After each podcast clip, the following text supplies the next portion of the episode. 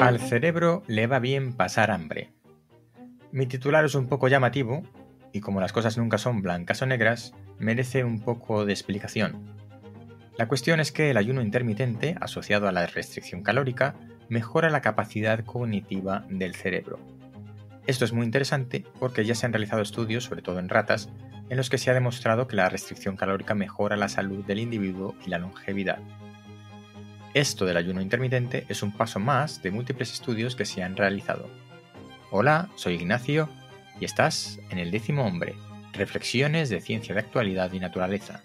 Porque cuando nueve personas están de acuerdo, una décima debe llevar la tesis contraria. En el tema de hoy, al cerebro le viene bien pasar hambre. Este tema del ayuno intermitente tiene algunos matices que voy a comentar con respecto al estudio científico que se ha publicado al respecto y que indica una mejora cognitiva gracias al ayuno intermitente. Por un lado, se ha realizado un seguimiento a 100 personas mayores de 60 años durante 3 años se han dividido en tres grupos de acuerdo a su nivel de seguimiento del ayuno intermitente.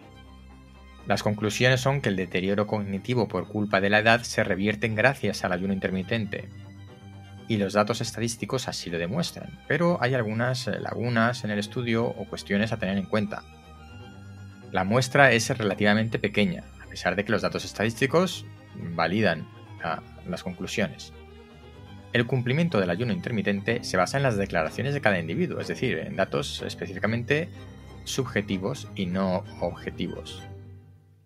Y se contempla el ayuno intermitente desde el concepto de ayuno entre el amanecer y hasta el atardecer, practicado los lunes y los jueves. Este es un intervalo un poco difuso porque depende de la situación geográfica y de la época del año, pero bueno. A pesar de estas pegas, como digo, las estadísticas muestran esos resultados que son significativamente diferentes entre los tres grupos de estudio. Así que asumo que está bien hecho, pero me queda la última y la más importante duda de todas. ¿Y si estos individuos más disciplinados con el ayuno intermitente también lo fueran para hacer sudokus o deporte? En este caso, los beneficios no se podrían atribuir al ayuno intermitente, sino a otros factores o a la combinación de otros factores. Así que estos estudios valen, son correctos, pero con matices.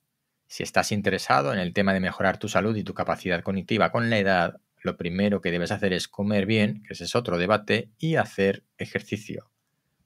Si además quieres hacer ayuno intermitente, pues ahí está. Como siempre, las referencias en las notas del programa. Si no te has suscrito, suscríbete ya. Y si estás en YouTube, dale a la campanita. Esto es El décimo hombre.